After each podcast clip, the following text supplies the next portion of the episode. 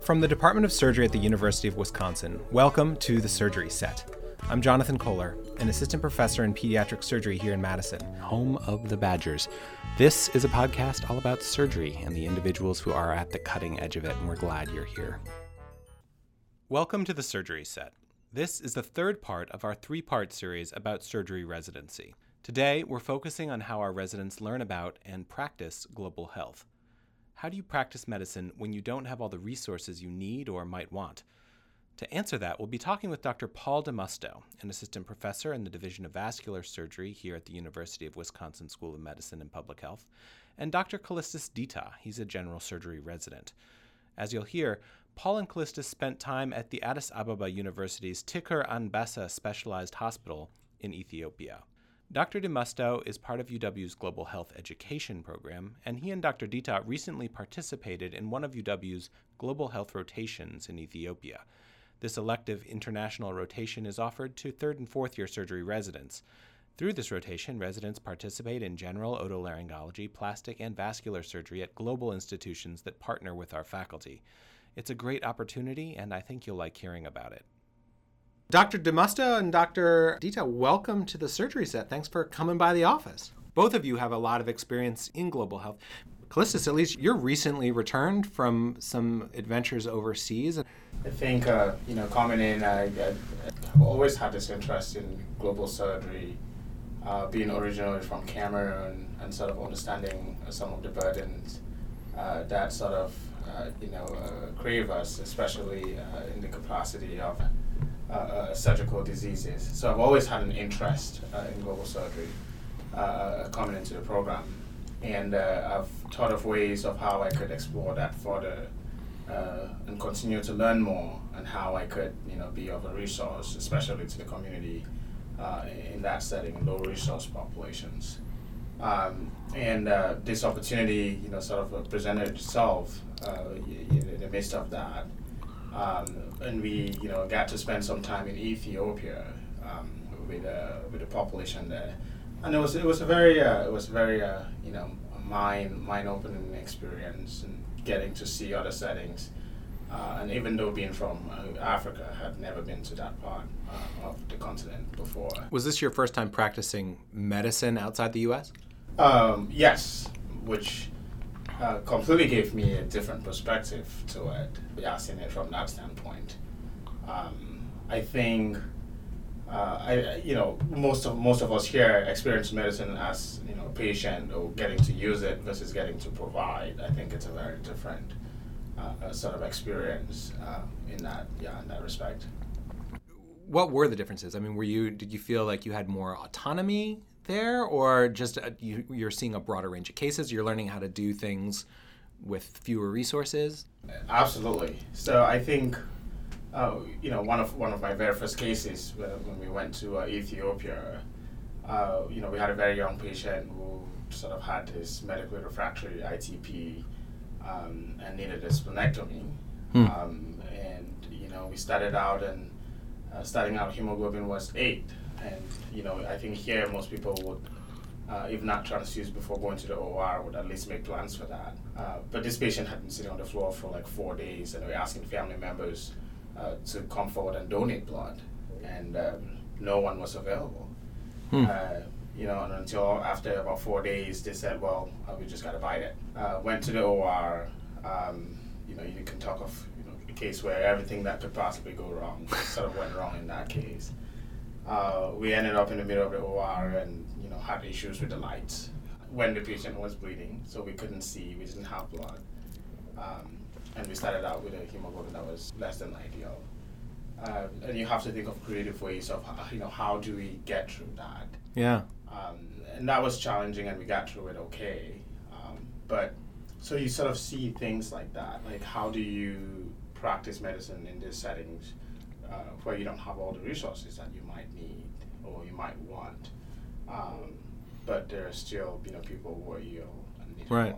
I mean, in the vast majority of people on the earth, right, like live in those settings.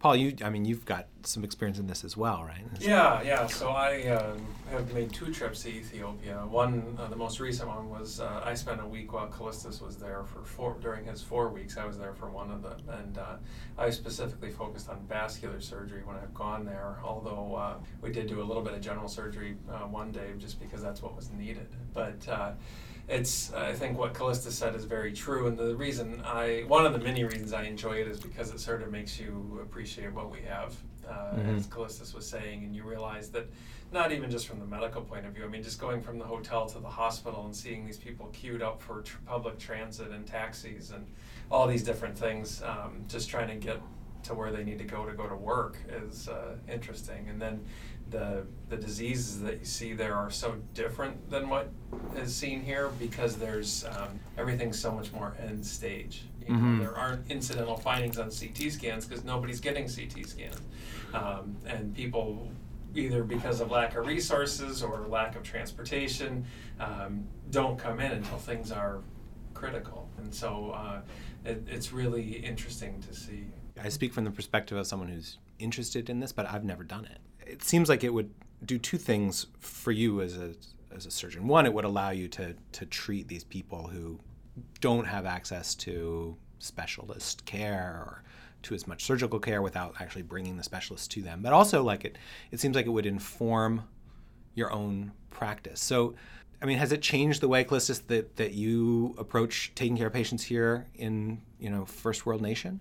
You know, not not so much in that respect. I think it's. I think what it probably did for me was, uh, uh, you know, it, it makes you more versatile. Mhm. It gives you uh, an idea of, you know, what's possible. It's sort of where, you know, they say when really tested, you know, what what can you get away with and what can you not. So I think it, it's just, you know, it's a switch thing where you sort of have to be mindful of, you know, not just practicing medicine, uh, but you say, well, what are the resources that I have, and what, you know, what can they allow me to do? So, say here in this setting, when I have the resources, you know, I, my options are wide open, and I can Mhm. do a, a whole bunch of things. So it hasn't necessarily changed how I practice medicine here, but I can now. I think what it can now allow me to do is, you know, when if I ever face a situation where I don't have that resource available, uh, I sort of have that in my back pocket, and I say, you know, I can tap into this. I think very simple things like, you know, when we were there, just using like vessel loops, they don't ha- really have those available. Uh, and what they did was they take the cuff of a glove and they cut it all around and just take that end and use it as a vessel loop. Um, I'm not gonna come here and say, well, you know, I don't want to use vessel loops anymore. But I can see a situation where, you know, it wasn't immediately available to me, uh, that I could easily use that and replace it in a setting like that. So I think it's, you know, it, it, makes it more versatile. Yeah, like it teaches you, and I, I mean, so I have no experience in, in global health, but I have some experience in improvisational comedy. And I mean, I always thought that that was like among the best preparations that I ever had for medical school and, and residency was like just sort of learning how to think on your feet and say, like, okay, this isn't working. Like, how do we come up with something else? Do you find, Paul, working with the surgeons who are based there, who live there, they must practice surgery. For them, it would be, you know, the extraordinary thing would be coming to a place where you could have vessel loops, right? Like, Right. they, it must just be a, a, a very different way of practice. It is. Yeah. It is. It's a different approach to things, and it's a um, let's get the job done sort of approach uh, with Mhm. whatever we have. And they also select their cases and their patients based on their resources. You know, Hmm. so they they have altered their practice, uh, I guess, based on their resources, so that they're they know what they can do and what they can't. They're not going to put themselves in a situation to get into trouble. Um, and I think that's one thing that I learned on my first trip there is. I didn't know the limitations of the resources, uh, and you know something that would not be a big deal here could easily turn into a big deal there, as Callistus described with the blood, you know, availability. Right. Um, we take. That You're so used to just being able to say, like, oh, get, get some blood. Exactly. Yeah. Or like in my case, it was a Prolene suture. They don't Oh. have uh, a good way to import Prolene suture. It's really complex as to why that is, but basically, whatever we bring is what we have. Wow. And so I broke a Prolene, and here that's no big deal. Nothing, right? The wall. Yeah. There it was like I had like shot somebody. Like there was a, everybody in the room all of a sudden was like, "Oh my gosh!" And then they Oh, had to go to the locked cabinet and get me another one. You know, and it's just uh, that sort of thing that it's uh, those things that you take for granted. And uh, what it's done for me is when I come back, help me be a little more cost and resource conscious and trying to reuse suture or to think about what I'm going to use in terms of supplies for a case. Um, you know, not to compromise somebody's care here, but to at least think about that and be conscious. Like, well, do we really need to do that? Do we need all these things open right away? Can we, you know, have some things on standby and open them if we need them? Things like that. The, the other thing that struck me there is that they don't have anything that's disposable everything gets reused. Like even the bovies, they re-sterilize and reuse. And um, I took some paper gowns, and when I just reflexively tore it off at the end, again, it was like, oh my gosh, we could have somehow reused that. Not necessarily for a sterile procedure, but used it for something else. You know, just as a protective gown. Right. So. Um, it sort of makes you think about those things differently when you come back. Yeah, and you're like, look at the three filled garbage cans after like a small Yep. operation of everything that we just toss. Yeah, Yeah. all the disposable drapes and everything there is reusable. Yeah. And um, you know whether it should be or not, that's a different question. But you know, like they'll take a vascular graft and cut it into three instead of you know using it for one patient and throwing out the rest. They'll parse out what they need and save the rest. That's um, it's a different way of thinking, but it's what you have to do to treat the most people. Right. Global health obviously is becoming more of a thing. It seems as though every residency program, you know, at least gives lip service to doing some sort of global health initiative or being interested in global health. And I think that's probably driven by medical students sort of demanding that and asking those questions like, how do I become more of a global citizen? What are we doing here to address that question? And how, how are we allowing our residents and our faculty to become engaged in global medicine? I, I can start with that. I think from um, a faculty point of view, you know, Girma Tefera is the oper- director of Operation Giving Back for American College of Surgeons. So he's involved on a national level, but also is bringing some of that back here. So the partnership that I took part in is one with our department in the hospital there that has been long-standing even before I arrived here. And our ultimate goal is to help them start a vascular surgery fellowship program. So not that I go there for a week or somebody else goes there for a week and can help eight or ten people, but to really make it sustainable. Um, I believe that their first fellow started this last July or August, uh, and so when I go back again in April, uh, hopefully I'll get to interact with them. And so it's So you're really only- training. yeah, it's not only doing the cases, but it's we've helped them develop a curriculum and um, you know a little bit about ultrasound and, and things like that. Uh, more so than just here's how to do this operation or here's some technique tips or things like that, Right. which is also part of what we do. And that's all a lot more than just like showing up, doing the operations, and then saying like, "We'll see you in a year," right? Exactly. Leaving them with no capacity internally to do these things themselves. And the surgeon that we partner with there is the only vascular surgeon in the country. Wow. So, you know, and he is obviously really busy. Prior to my joining the faculty, hosted him here as well to Hmm. help him train him so that he could then go back and start practicing there. And then we've supported him by doing these one and two week trips. Uh, and then starting this coming year, we're going to send our vascular trainees there. So, general surgery started with Callistus sending a resident, and now we are going to send our fourth year integrated vascular resident and our first year fellow each for a month, um, one in April and one in May. So, Wow. That's fantastic. because um, I think it, as Callistus pointed out, it gives them a totally different perspective.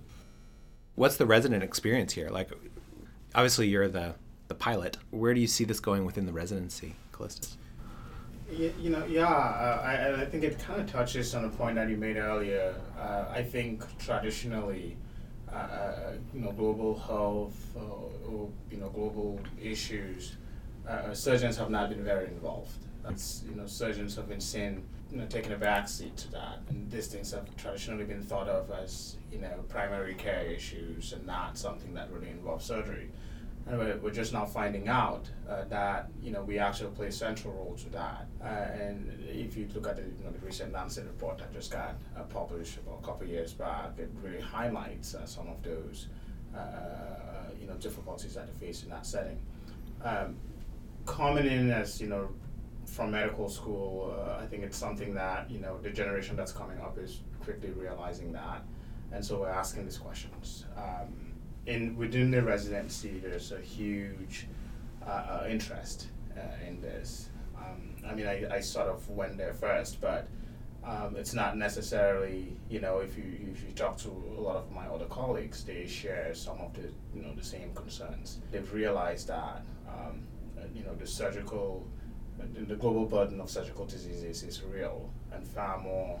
Uh, there's far more need, um, you know, outside of the U.S. Uh, you know than we have here, and there's a lot for us to learn, and not just in terms of need and providing care, but you know what we can learn and also bring back here.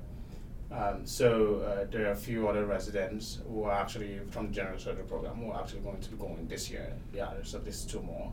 Um, and then in the intern class, there's a, there's a vast interest in this. And the program is making time for that to happen, or you do it on your vacation? How does it work? So uh, yes, the program is actively supporting this. That's awesome. Uh, yeah, and it's not just you know it's not just that you know we'll give you a place and and do these things for you to go there, but even at the college level, uh, the, amount of investment, uh, you know, pouring of resources into this has been limitless. You know, Dr. Greenberg, Dr. Minter, is a huge proponent of this factor as well. Um, that we are allowing residents to be able to go there as part of their rotation. Uh, it's an international rotation, but it counts uh, towards your ACGME, uh, you know, sort of accreditation, and we can do this. Uh, and there's also a shifting phase uh, where there's going to be a consortium of programs around the country, um, where um, each program is going to be able uh, uh, to have a faculty member, uh, you know, in abroad. Um, the program provides, you know, for at least a month in the entire year, and then what that allows is it allows the programs that are participating into this to be able to send a resident you know, like one month out of the year, but there's continued coverage. Right. So it's like it's just going to be like another rotation. Like you rotate on vascular, you rotate on Ethiopia, right? Exactly. Like so that your cases actually count. Because for it to count, you need to have an ACGME certified faculty member. Yeah. Instead of taking you through the case. Right. Uh, so in that way, those cases are going to be able to count, and then you get that experience as well. Right. And I mean that's been always the hangup. You can go, but like it takes away from your time available to do surgery that you can log here, right? And they've they've figured out a way around that. That's fantastic. I believe that they're working on a, making the hospital there another training site. You know, there's a lot of qualifications that they have to meet, and I'm not sure that all those have been worked out yet. But um, as Callistus said, that's what we're doing when we send our vascular residents. Is between our division, I think there are six of us that are going to go and cover the eight weeks that we need six, four, five or six of us, and so we're each going to go for a week at a time, and Dr. Acher's going to do two weeks, I think, and uh, that way our trainees get the experience. They get to log it. They don't have to use vacation, and uh, it works out really nicely. It really does seem like we've come a long way from reading, you know, cutting for a stone and thinking about like, oh, how does it work in the rest of the world to actually like implementing a way to actually go and do it. Yeah. You know? yeah. it's it's very cool. No, it, it is, and it's uh, I guess fun is the right way to say it, but it's uh, you know it's a long week, it's a lot of work, but it's very rewarding, and um, you know. There's not a lot of electronic health record nonsense and yeah, you operate. You just go and you take care of patients, you know, yeah. and it's uh, something very pure about that. It's back to the know? basics. You yeah. learn your you use your physical exam skills because you can't just send them to CT or get an ultrasound, or if you do, you may not be able to find the images, or you know, all these different things. There's hardly anything electronic. The other thing is, is that it's a totally different focus of the society, right? So the families provide for the patients while they're in the hospital. So it's one of the like, and it's like this way in a lot of countries, but um, they provide the food and they buy some of the medications, and they, you know, it's uh, not that someone goes into the hospital and is completely taken care of by the health system. Right. It's not a hotel. Right. Right. Yeah. Right. And so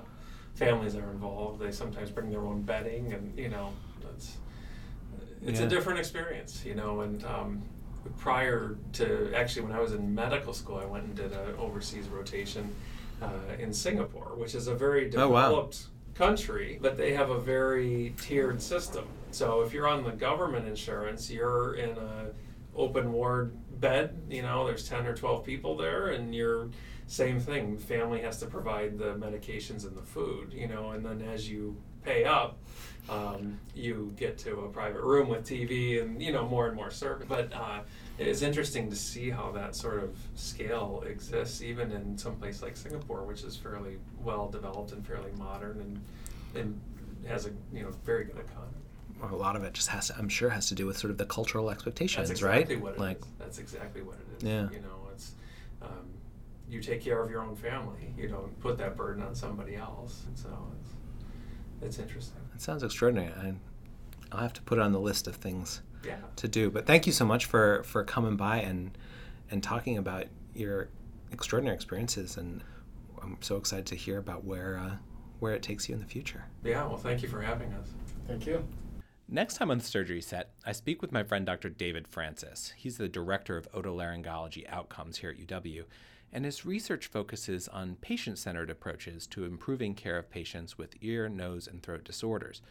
We'll be talking about a rare disease that's become David's specialty and his passion idiopathic airway stenosis. Remember, if you enjoyed today's program, please rate us on Apple Podcasts or iTunes or wherever you download your podcasts. Thank you so much for listening.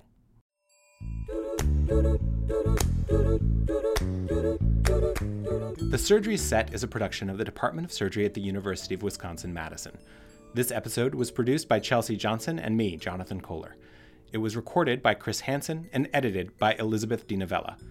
Our theme song is On Wisconsin, arranged and produced by Jamie Schmidt.